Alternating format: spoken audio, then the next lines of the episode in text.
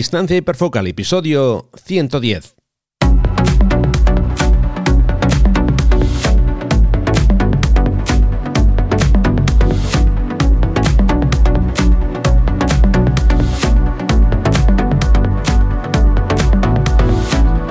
Hola, ¿qué tal? ¿Cómo estáis? Bienvenidos a un nuevo episodio de Distancia Hiperfocal, el podcast de fotografía de paisaje y viajes.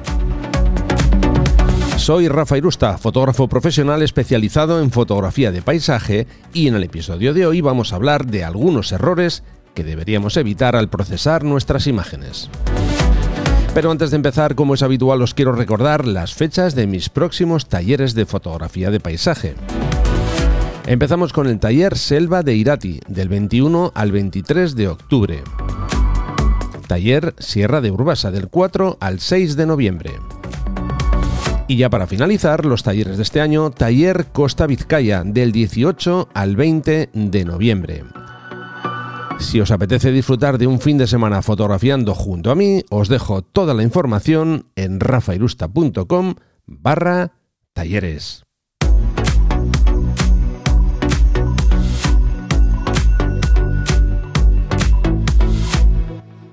Episodio 110. Ya sabéis que vais a tener las notas del programa en rafairusta.com barra 110. hoy vamos a hablar de algunos errores que deberíamos evitar al procesar nuestras imágenes. Se suelen ver algunos por ahí, por redes sociales, así que hoy vamos a abordar este tema. Eh, ya hablamos del asunto del revelado en el episodio 16, muy al principio del podcast, hablamos de hasta dónde convenía revelar y procesar nuestras fotografías y os dimos algunas recomendaciones. Podéis consultar en, el enlace del episodio que os voy a dejar, eh, como digo, en las notas del programa. Pero hoy quiero refinar un poco más aquellos consejos y quiero hablar de algunos errores en los que podemos caer muy fácilmente. Antes de seguir, cuando se habla de estos temas, siempre, siempre, siempre me gusta dejar claro que cada persona es libre de procesar como le apetezca, como le dé la gana. Mis opiniones son simplemente mis opiniones y no pretendo sentar cátedra con lo que voy a decir en este episodio, simplemente me voy a limitar a hablar de mis recomendaciones y por supuesto no son normas de obligado cumplimiento. Como digo, cada persona puede hacer con sus fotos lo que le apetezca. Eh, una vez dicho esto, vamos allá, doy por sentado que estamos disparando en formato RAW y esto nos va a permitir moldear las imágenes con mucho más margen de maniobra que si lo hacemos eh, utilizando el formato JPG, que siempre es un formato comprimido y siempre nos va a limitar mucho más a la hora de, como digo, de hacer el, revelado. Usemos el revelador que estemos usando, da igual la marca, eh, me da igual que sea Lightroom, que sea Capture One, el que sea.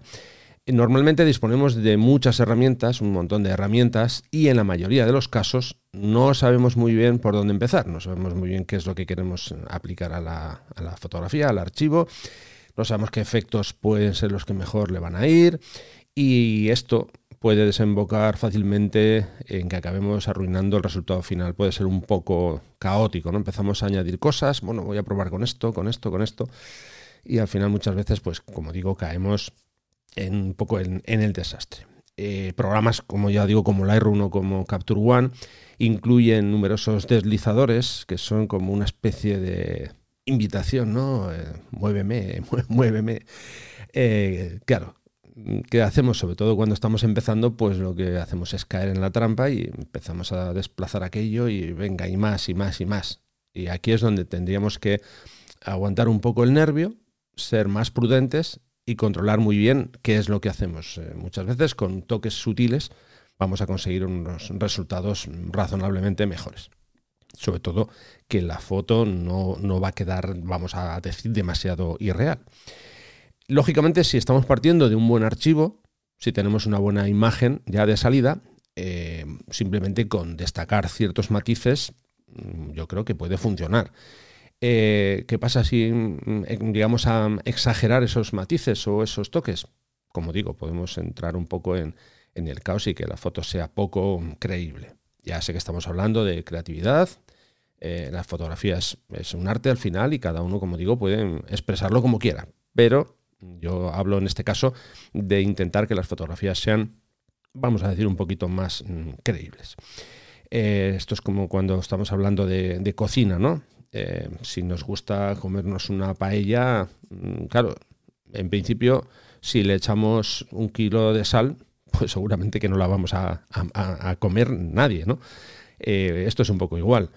podemos echarle una pizquita de diferentes elementos, pero si abusamos de alguno de ellos, pues como digo, al final puede sobrevenir el desastre.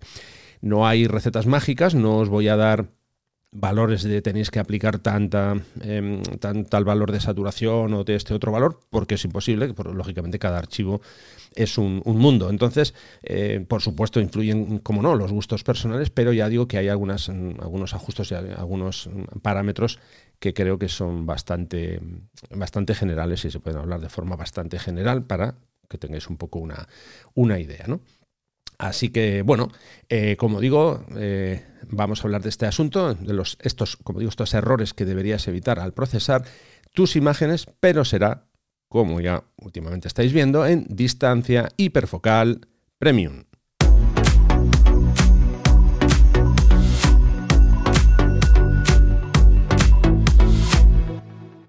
¿Qué es distancia hiperfocal premium y cómo podéis escucharlo? Bueno, pues muy sencillo. Distancia Hiperfocal Premium es un complemento adicional del podcast Distancia Hiperfocal y lo tenéis disponible en mi escuela de formación online junto con otros contenidos exclusivos que voy subiendo cada semana. Podéis acceder a través de rafairusta.com barra escuela. Para acceder a esta escuela de formación tenéis dos opciones diferentes, empezando con el nivel básico y si no, el nivel avanzado. El nivel básico te permite escuchar los episodios premium del podcast Distancia Hiperfocal. Además vas a tener acceso a la comunidad exclusiva de la escuela en Telegram y tus fotos se van a incluir en la revista Hiperfocal, que se publica cada mes. Con el nivel avanzado tienes a tu disposición más contenido de valor.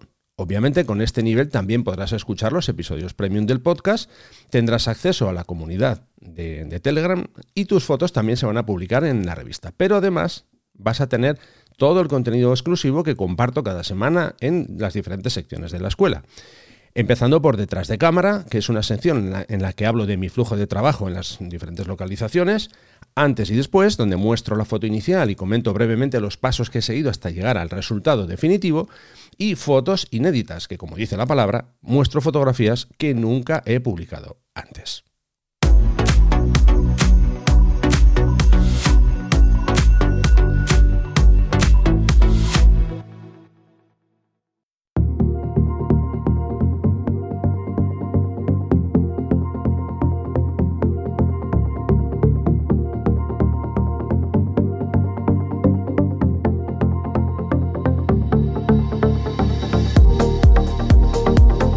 Bueno, y lo dicho, os espero a todas y todos en la escuela y es donde voy a dar todos los detalles sobre estos posibles errores que deberías evitar al procesar tus imágenes. Y por mi parte, pues ya nada más. Despedirme recordándote de nuevo esos tres talleres que están ahí en marcha. Taller Selva de Irati del 21 al 23 de octubre, Taller Sierra de Urbasa del 4 al 6 de noviembre y Taller Costa de Vizcaya del 18 al 20 de noviembre. Toda la información de los talleres en rafailusta.com barra talleres. Y si queréis escuchar la versión premium de este capítulo del podcast, nos vemos en mi escuela de formación online, rafailusta.com barra escuela. Muchísimas gracias por llegar hasta aquí y nos escuchamos en 15 días o en el premium. Buenas fotos y hasta pronto. Gracias.